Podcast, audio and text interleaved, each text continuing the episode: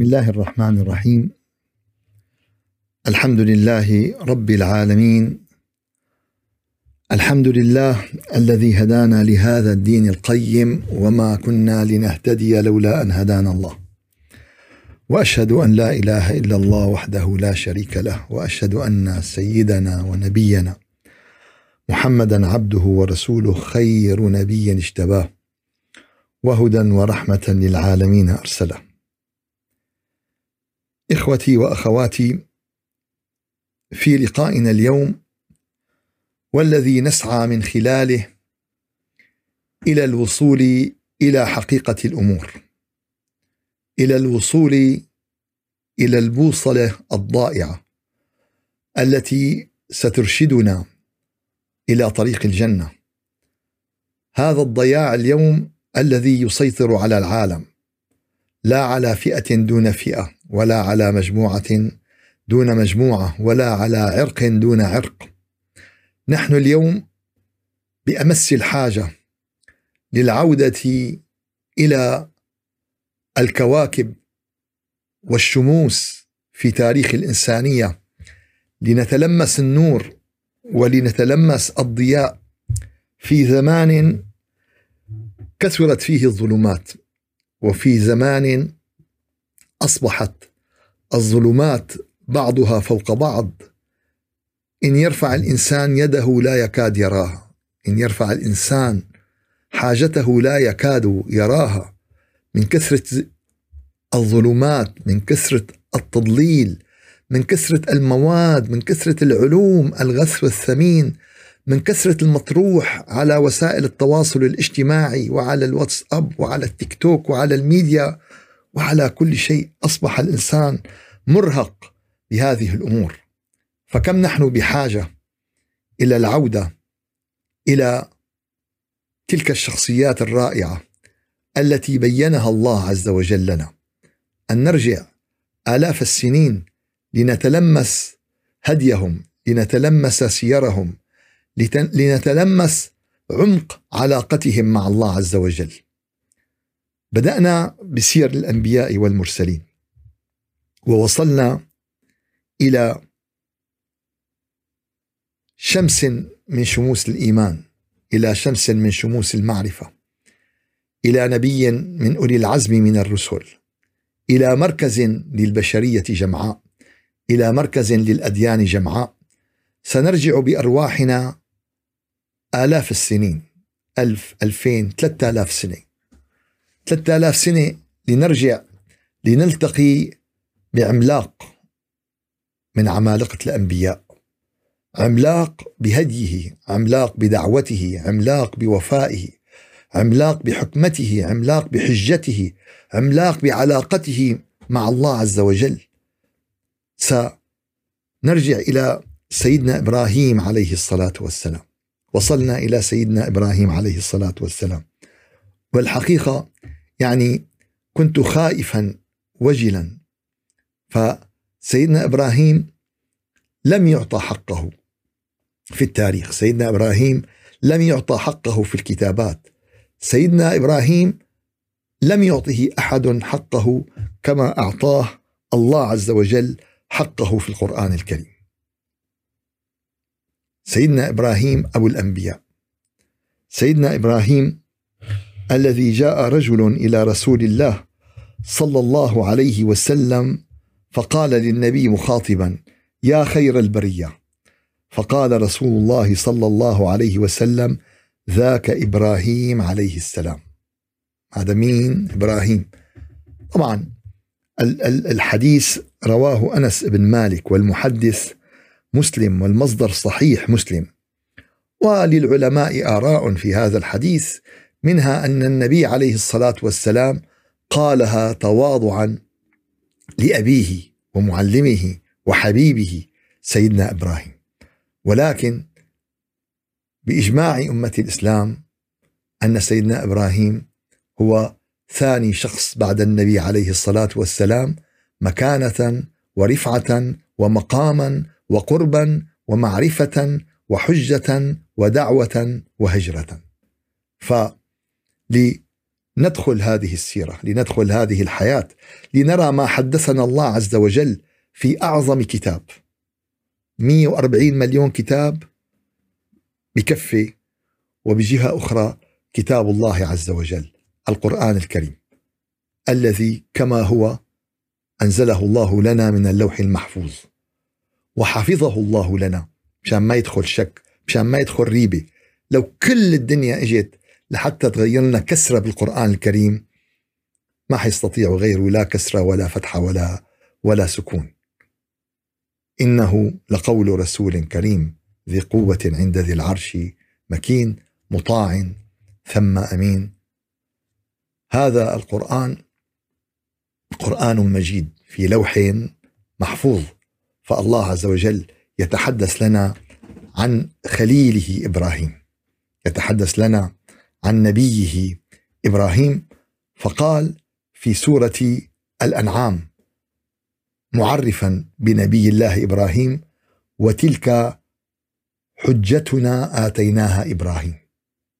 تلاقي أحيانا إنسان عنده حجة عنده مقولة عنده كلام شو يا أخي أنت بتفهم بكل شيء أنت بتعرف فرب العالمين قال لك وتلك حجتنا آتيناها إبراهيم. فالله عز وجل قد يمنحك قد يهديك قد يعطيك الحجة. ففهمناها سليمان سليمان ابن داود. واستطاع أن يؤتي بالفتية أكثر من داود عليه السلام. فأعطى فتواه و و ففهمناها سليمان. وتلك حجتنا وتلك حجتنا آتيناها إبراهيم. على قومه. نرفع درجات من نشاء. إن ربك حكيم عليم. فصح نرفع من نشاء. ولكن وفق حكمتنا ووفق علمنا. مو يا نصيب.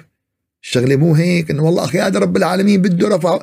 لا رب العالمين عنده معايير. رب العالمين عنده آه، كله بمشيئته. ولكن وفق قوانين ووفق أنظمة إن ربي على صراط مستقيم. فالله عز وجل يرفع الدرجات بناء على شو؟ بناء على حكمته وعلمه. فيرفع الناس ويعطي المقامات ويعطي وتلك حجتنا آتيناها إبراهيم على قومه. نرفع درجات من نشاء. إن ربك حكيم عليم. ووهبنا له. عدوا. إسحاق. ويعقوب كلا هدينا ونوحا هدينا من قبل ومن ذريته داود وسليمان وأيوب ويوسف وموسى وهارون وكذلك نجزي المحسنين وزكريا ويحيى وعيسى وإلياس كل من الصالحين وإسماعيل واليسع ويونس ولوطا كلا فضلنا على العالمين ومن آبائهم. وذرياتهم وإخوانهم واجتبيناهم وهديناهم إلى صراط مستقيم. رب العالمين ذكر 18 نبي ورسول في هذه الآية. 18 نبي ورسول. آدم أبو سيدنا إبراهيم هذا الأصل هذا المنبت الطاهر هذا المنبت الرائع آه، سيدنا نوح هو أبو سيدنا إبراهيم وهذا المنبت والأصل. طبعا سيدنا آدم هو منبت الجميع وأصل الجميع. فنوح هو الأب لسيدنا إبراهيم. وذكر ذرية سيدنا إبراهيم بعد ذلك خمسة عشر نبي خمسة عشر نبي ورسول. 15 نبي ورسول هم أبناء مين؟ سيدنا إبراهيم المذكورون في الآية. ولوط هو تلميذ الروح. هو تلميذ الروح هو تلميذ هو تلميذ سيدنا إبراهيم. فذكر تلميذ الروحي ابن الروحي وذكر أبناء الروح والجسد الأنبياء والمرسلين. طبعا كان خاتم الأنبياء والمرسلين سيدنا محمد صلى الله عليه وسلم من ذرية إبراهيم. فما هو ما هي هذه البذرة الطيبة؟ هي البذرة الذي أنبتت شجرة الأنبياء. في بذرة بتطالع لك باذنجان في بذرة بتطالع لك كوسة في بذرة بتطالع لك بندورة في بذرة بتطالع لك أولاد حلال أولاد ما بعرف إيش. قال في بذرة هي شو طالعت؟ قال طالعت أنبياء. 15 نبي ورسول من نسل مين ومن أبناء مين ومن أبناء إبراهيم. قال لك ومن آبائهم وذرياتهم. في نسل صالح هائل من هؤلاء وبين هؤلاء وإخوانهم واجتبيناهم وهديناهم إلى صراط مستقيم. قال أخي أنا بدي أصير تاجر ناجح. شو بساوي؟ قال بقرأ عن التجار الناجحين ببحث عن التجار الناجحين بروح شوف اللي نجحوا كيف نجحوا كيف صاروا كيف عملوا كيف ساووا. فبقتدي فيهم هي بنعرفها. قال أخي أنا بدي أعمل ديلر سيارات. بروح بدور لي على واحد ناجح بروح لعند آه عمر الدويدري بروح لعند واحد ناجح كذا بتعلم منه باخذ منه بسأله بفهم منه بدي أعمل طبيب بروح لعند طبيب ناجح مشهور دكتور علي سري بقول له كيف بدي أعمل أنا؟ شلون بدي سا؟ بيسأل أهل هذه المصلحة. قال أنت بدك تعرف الصراط المستقيم. بدك تهتدي إلى الصراط المستقيم. الله عم بيقول لك وهديناهم إلى صراط مستقيم. قال لك هدول اللي هديناهم. شو معناتها؟ معناتها بحاس فيهم. معناتها شوف إذا كنت ترغب بالصراط المستقيم. أما نكتفي بإهدنا الصراط المستقيم بدعي خمسين سنة. عود جنب وقف جنب السيارة تبعك. يا رب تمشيها ثاني يوم الصبح بنلاقيك عم تقول يا رب تمشيها ويا رب تمشيها بنخاف الله يستجيب لك دعائك يبعث لك شيء طوفان يمشيك أنت وياها مو هيك رب العالمين قال لك. قال لك اركاب بالسياره وشغلها وقول له يا رب تعيني على قيادتها وتعيني على تمشايتها وتعيني على هذا الحقيقة. هذا الفرق اليوم بين بين المسلمين وحقيقة الدين والإيمان. اليوم المظهر جميل الشكل رائع الأمبلاجات تأخذ العقل الحقيقة سلامتك.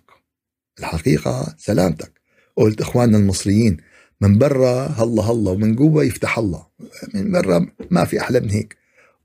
وشوان بيقولوا مثل تاني بس من برا رخام ومن جوا مثل ما بتعرف فاليوم هيك صفيان حقيقة الدين هيك صفيان حقيقة الإيمان. فرب العالمين عم بيقول لك واجتباهم وهديناهم إلى صراط مستقيم. فبدنا نعرف الصراط المستقيم بدنا نفهم هؤلاء. ذلك هدى الله يهدي به من يشاء من عباده. ولو أشركوا لحبط عنهم ما كانوا يعملون. أولئك الذين آتيناهم الكتاب والحكم والنبوة. الله أكبر. هدول شو يلي رب العالمين آتاهم الكتاب والحكمة والنبوة. طبعا نحن هالآيات في سورة الأنعام تبتدئ بالآية 83 بسورة الأنعام. الأنعام رقم 6 يعني 6 83 فأولئك الذين آتيناهم الكتاب والحكم والنبوة. فإن يكفر بها هؤلاء مين ما كانوا؟ مين ما كانوا كفروا فيها؟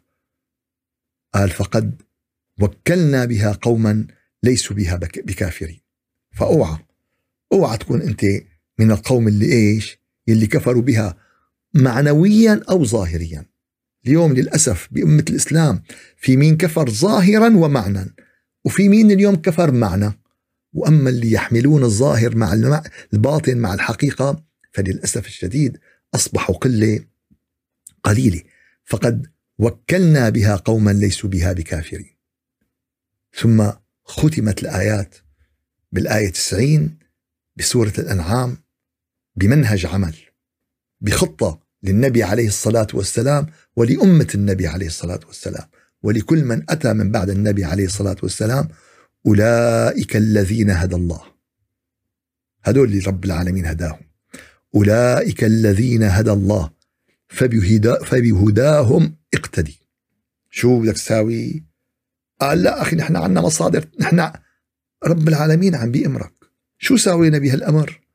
أقم الصلاة فمناها فمن شهد منكم الشهر فليصمه فمناها طبقناها صمنا امتنعنا عن الطعام والشراب ركعنا وسجدنا شيء جميل. طيب هي الآية وين اليوم بواقع المسلمين؟ أولئك الذين هدى الله فبهداهم اقتدي. هل طبقها النبي عليه الصلاة والسلام؟ في شك في ذلك؟ إذا في شك واحد بالمليون معناتها عقيدتنا فسدت النبي صلى الله عليه وسلم مية بالمية اهتدى بإيش؟ واقتدى بهداهم. فهل 18 نبي اللي والنبي اللي ذكره أول من ذكر بهم وأبوهن لمين؟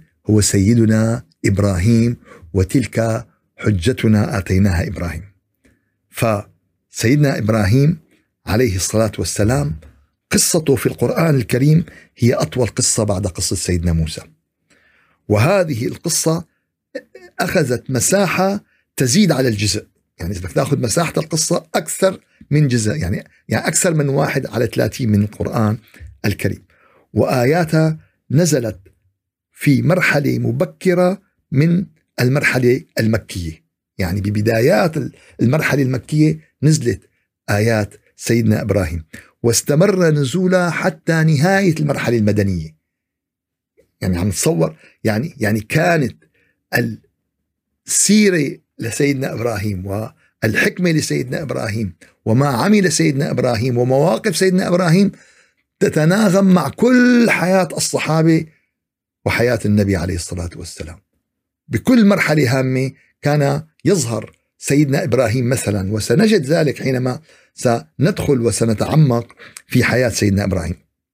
فاستمر النزول بالمرحلة المكية واستمر نزول الآيات حتى آخر المرحلة المدنية، وهذا يعني إنه قصة سيدنا إبراهيم أخذت مساحة كبيرة في القرآن الكريم، وأخذت مدة طويلة في نزول الوحي، وبذلك كان لها دور كبير في بناء الأمة الإسلامية. كان لها دور كبير في تأسيس حياة النبي وحياة أصحابه. كان لها دور أساسي في بلورد فهمهم عن الله عز وجل. فكان لها دور في تحقيق أهداف القرآن ومقاصده. ومن هذه الأهداف والمقاصد أن سيدنا إبراهيم كان مثلا أعلى للبشر. شو كان سيدنا إبراهيم مثلا أعلى للبشر. فكشفت قصة سيدنا إبراهيم ملامح شخصية مكتملة ملامح القدوة الذي أن يكون هو مثلا أعلى في التزام الإسلام وفي فهم الإسلام الذي هو دين الإنسانية جمعاء. قال تعالى واصفا سيدنا إبراهيم في سورة البقرة الآية 141 إني جاعلك للناس إماما. أنا شو جعلك للناس؟ إماما. قال الطريق بنسميه إمام. ليش الطريق إمام؟ قال بيروح على اليمين بيروح على اليمين. بيروح على اليسار مع الطريق بتروح على اليسار. ما بتناقشه ما بتخ... قال فهذا الإمام الذي جعله الله جعله الله قال ليؤتم به. مثل إمام الصلاة بيركع بنركع بيسجد بنسجد بيسلم بنسلم قال إني جاعلك للناس إماما قائدا إلى مرضاة الله عز وجل. اليوم في قائد بيقود أمته إلى الهلاك في قائد بيقود بيقود أمته إلى الدمار في قائد بيقود أمته إلى خيري الدنيا والآخرة. بيقود الناس اللي معه. اليوم في رب أسرة بيقود أسرته إلى الهلاك بيقود أسرته إلى جهنم بيقود أسرته إلى في رب أسرة بيقود أسرته إلى الجنة بيقودهم إلى الفلاح. هذا موجود وهذا موجود. هذا آه، عم نشوفه حولنا وحوالينا وهذا عم نشوفه حولنا وحوالينا. فسيدنا إبراهيم كان قائدا للبشرية إلى أعلى العلوم أرقى العلوم أرقى الأحاسيس الروحية والفكرية. كان قائدا لهم إلى محبة الله إلى معرفة الله إلى ذكر الله إلى طهارة النفس إلى تزكية الروح إلى الدعوة إلى الله بالحكمة والموعظة الحسنة إلى النضال إلى التضحية بالنفس. كان رمزا كان مدرسة في كل حركه من هذه الحركات. قال تعالى إني جاعلك للناس إماما.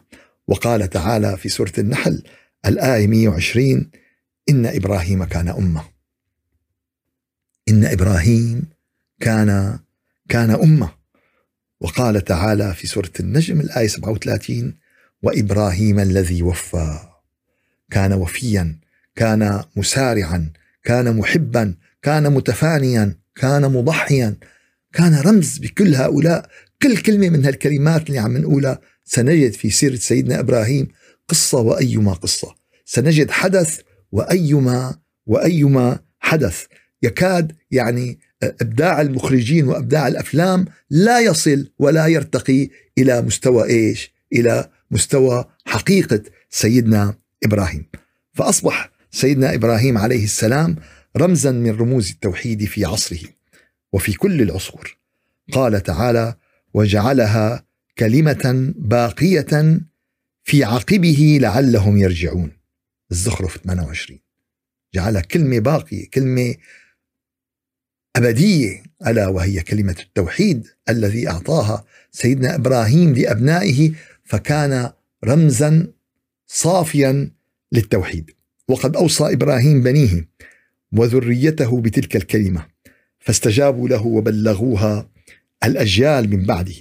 وظلت كلمة التوحيد لا إله إلا الله متصلة في عقبه في من تعاقب من ذريته وقام عليها من بعده رسل متصلون لا ينقطعون حتى كان ابنه الأخير من نسل إسماعيل عليه السلام وأشبه أبنائه به محمد صلى الله عليه وسلم خاتم الرسل الذي دعا إلى التوحيد وإفراد العبودية لله و قاتل وضحى وجاهد بالكلمة بالجهد بكل شيء بكل ما أوتي من من وسيلة حارب الكفر والشرك بكل أنواعه وأشكاله. سيدنا إبراهيم رمز التوحيد الخالص الذي أظهرته قصته عليه السلام وبينت أن دين الأنبياء جميعا دين الأنبياء جميعا هو التوحيد الخالص. وكل جهد الشيطان أن يشوه هذا التوحيد. كل دعوة إبليس وكل جهد إبليس ومن مع إبليس من أبناء البشر ومن أبناء الجن هي أن يشوهوا هذه الرسالة التي تدعو إلى التوحيد الخالص بأي طريقة من من الطرق. بالباطن بالظاهر بالصلاة بالتفكير بالقلب. بده يدسوا لك الدنيا بده يدسوا لك المال بده يدسوا لك الشهوات بده يدسوا لك الخوف. بتخاف على ابنك على بنتك بتخاف على هي بتخاف. بدهم يبعدوك عن الله عز وجل بأي وسيلة من الوسائل. رب العالمين بين كيف أنه هدى إبراهيم لكي يزيح كل هذه الأمور عن علاقته مع الله. علاقتك مع الله كوم وعلاقتك مع كل شيء تاني كوم آخر. إذا صح منك الوصل فالكل هين وليتك وليتك تحلو والحياة مريرة وليتك ترضى والأنام غضاب. إذا صح منك الوصل فالكل هين وكل الذي فوق التراب تراب. حقيقة كل الذي فوق التراب تراب. الجار والإبن والرجال والمرأة كل الذي فوق التراب تراب. بس هالكلمة هي بس هالكلمة هي بتقلص لك الحياة الدنيا المادية التي ستؤول كلها إلى التراب. بما فيها الجسد بما فيها التسلا بما فيها ال house بما فيها ال building بما فيها ال business بما فيها حساب البنك بما فيها كل شيء. والناجي والناجي اللي بيتبع هؤلاء واللي بياخذ من هؤلاء واللي بيقتدي بهؤلاء ومن أعظم وصايا سيدنا إبراهيم عليه الصلاة والسلام حينما بين أن مدرسة القلوب هي مدرسة الحقيقة الناصعة. حاج حاجة نضيع العالم، حاجة نضحك على الناس، حاجة حاجة حاجة بكفي. قال لهم إلا من أتى الله بقلب سليم. عندك أستاذ القلب السليم؟ ما عندي، ما عندك فيزا للآخرة معناتها، ما عندك فيزا للآخرة. إذا ما معك فيزا تدخل إلا من أتى الله. قال أخي ما حدا بيدخل على الجامعة إلا اللي بيعرف لغة إنجليزية. بيعملوا له فحص توفيل لحتى ما بيدخلوه على الجامعة. قال بتعرف له قال لا ما بعرف بس جاي يفوت على الجامعة. إيه بيفتحوا لي الباب. عم تضحك على حالك. فسيدنا إبراهيم أستاذ مدرسة القلوب ومدرسة الروح فاظهرت قصة سيدنا إبراهيم أن دين الأنبياء جميعا هو التوحيد الخالص. والدين الحنيف من لدن إبراهيم عليه السلام حتى سيدنا محمد صلى الله عليه وسلم. وهذا يعمق ثقة المسلمين بدينهم أن هذا الدين ممتد الجذور. رسالة النبي ليست رسالة طارئة ليست رسالة إجت من, من لا لا لا لا. رسالة ممتدة متصلة بسيدنا آدم إلى سيدنا نوح إلى سيدنا أهل التصوف بيعملوا سلسلة. فلان عن فلان عن فلان. فمرة واحد سألني قال لي أنتم مين السلسلة تبعكم؟ قلت له أنتم سلسلتكم مين؟ قال نحن سلسلتنا آه، تبدأ بالنبي وتنتهي بالشيخ فلان. قلت له نحن سلسلتنا تنتهي بالنبي عليه الصلاة والسلام. قال لي شو هالحكي؟ شو عم تحكي؟ قلت له نعم. قلت له لأن سلسلتنا تبدأ بآدم وتنتهي بالنبي. هي السلسلة تبعنا. تبدأ بآدم عليه السلام وتنتهي بمحمد صلى الله عليه وسلم. وكل شيء علماء ومشايخ أتوا على نهج هدول ينخرطون تحت سيدنا النبي عليه الصلاة والسلام. كل العلماء مع احترامي لهم مع كل الطرق الصوفية من القادرية للنقشبندية للزردشتية لا كلياتهم لعلماء الوهابية لعلماء كل العلماء ينضوون تحت رسالة النبي عليه الصلاة والسلام المتصلة برسالة الأنبياء والمرسلين. فهذا يعمق ثقة المسلمين بدينهم. قال تعالى ملة أبيكم إبراهيم الحج 78 وقال تعالى ومن أحسن دينا ممن أسلم وجهه لله وهو محسن. مين أحسن دينا مين؟ ومن أحسن دينا ممن أسلم وجهه لله وهو محسن واتبع ملة إبراهيم حنيفا.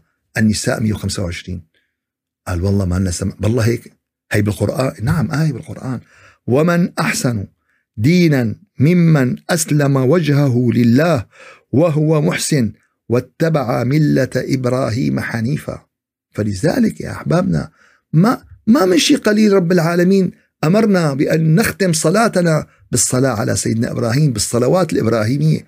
اللهم صل على على محمد وعلى آل محمد.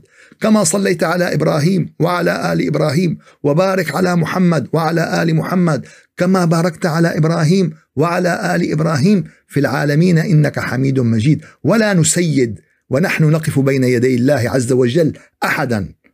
ما أنا واقف بين يدين الله اللهم صل على سيدنا أه ما؟ أنت واقف أمام الله. ما لك عارفه معناتها قدام مين واقف أنت؟ كلياتنا بشر سيدنا محمد وسيدنا إبراهيم كلياتنا أمام الله عز وجل عباد وعبيد لله عز وجل كلياتنا. فما من سيد في حضرة الله عز وجل الله عز وجل. فالصلوات الإبراهيمية التي نختم بها صلاتنا فيها صلاة على على إبراهيم وآل إبراهيم وكل من اتصل اتصالا صالحا صادقا بهذا النبي العظيم.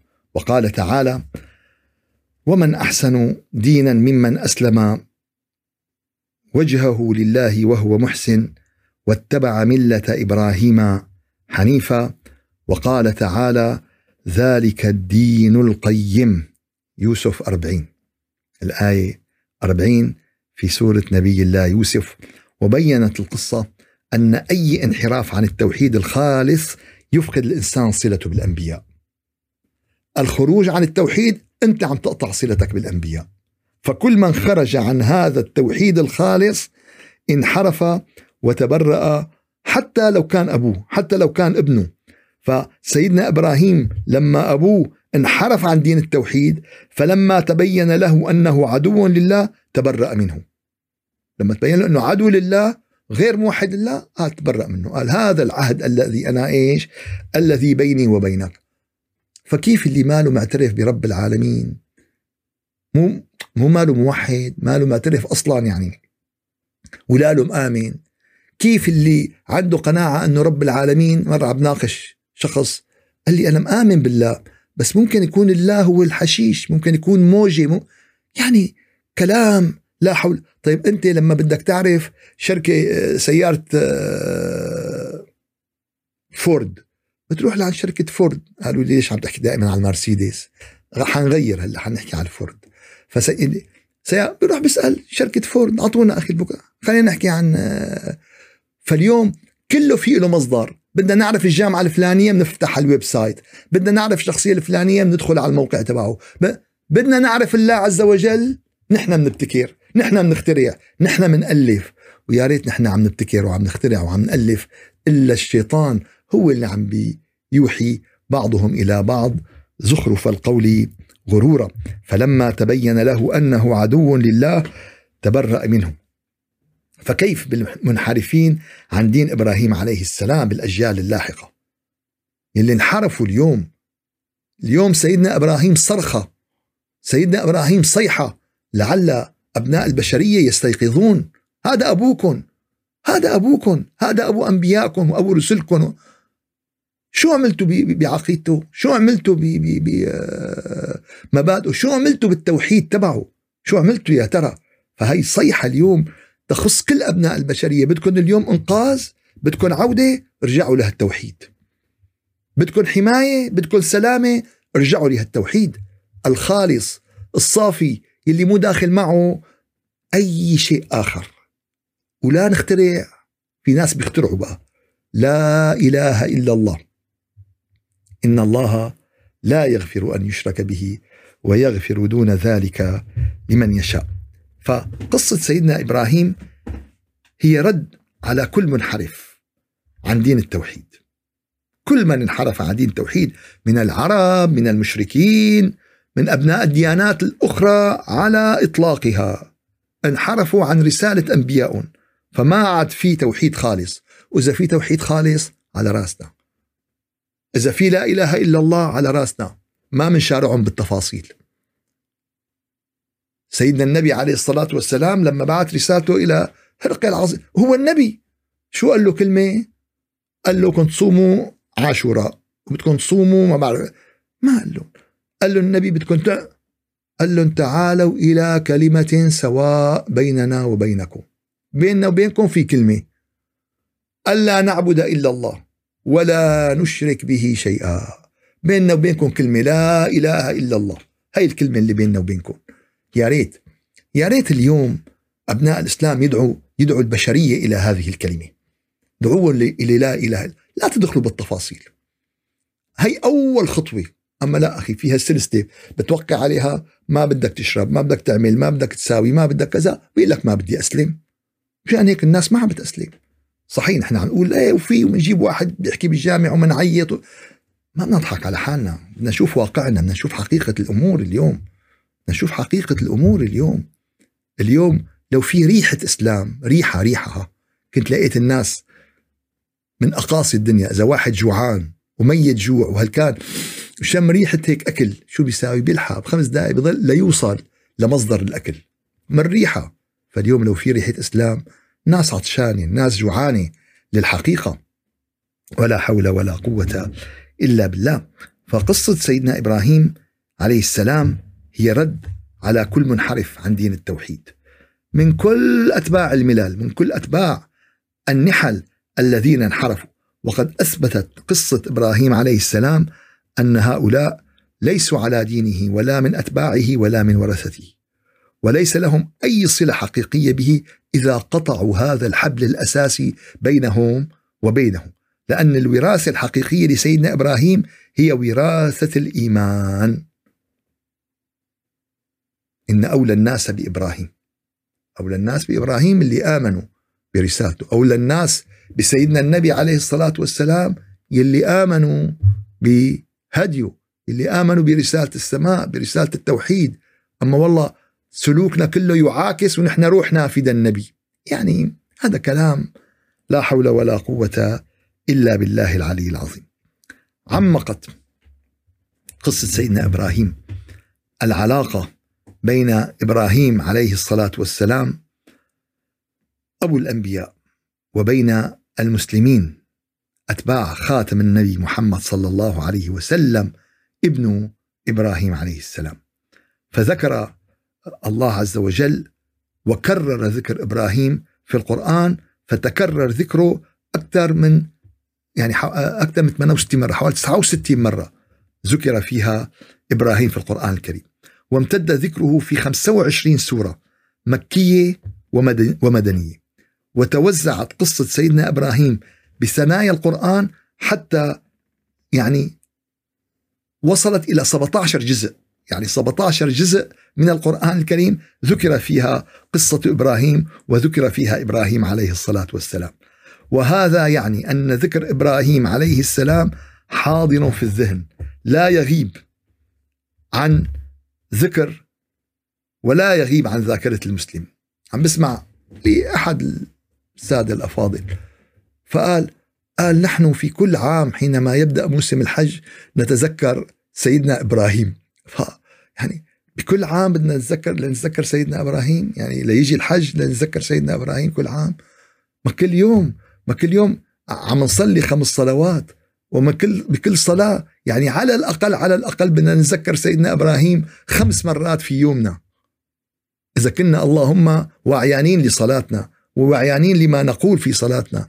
وهي الصلاة يعني رب العالمين اللي فرض علينا. سيدنا النبي اللي بين لنا خطواته وبين لنا فيها ما هو إيش؟ ما هو مطلوب. فتكرر ذكر إبراهيم 69 مرة في القرآن وذكر في 25 سورة مكية ومدنية وشمل ذكره 17 جزء. هذا يعني أن سيدنا إبراهيم حاضر في ذهن المسلم لا يغيب عن ذاكرته لأنه رمز للتوحيد رمز للإسلام الحقيقي قدوة للمسلمين جميعا.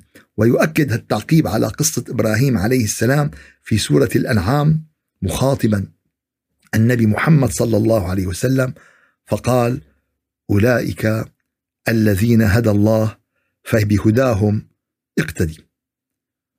إخوتي لنسافر بأرواحنا ثلاثة آلاف عام.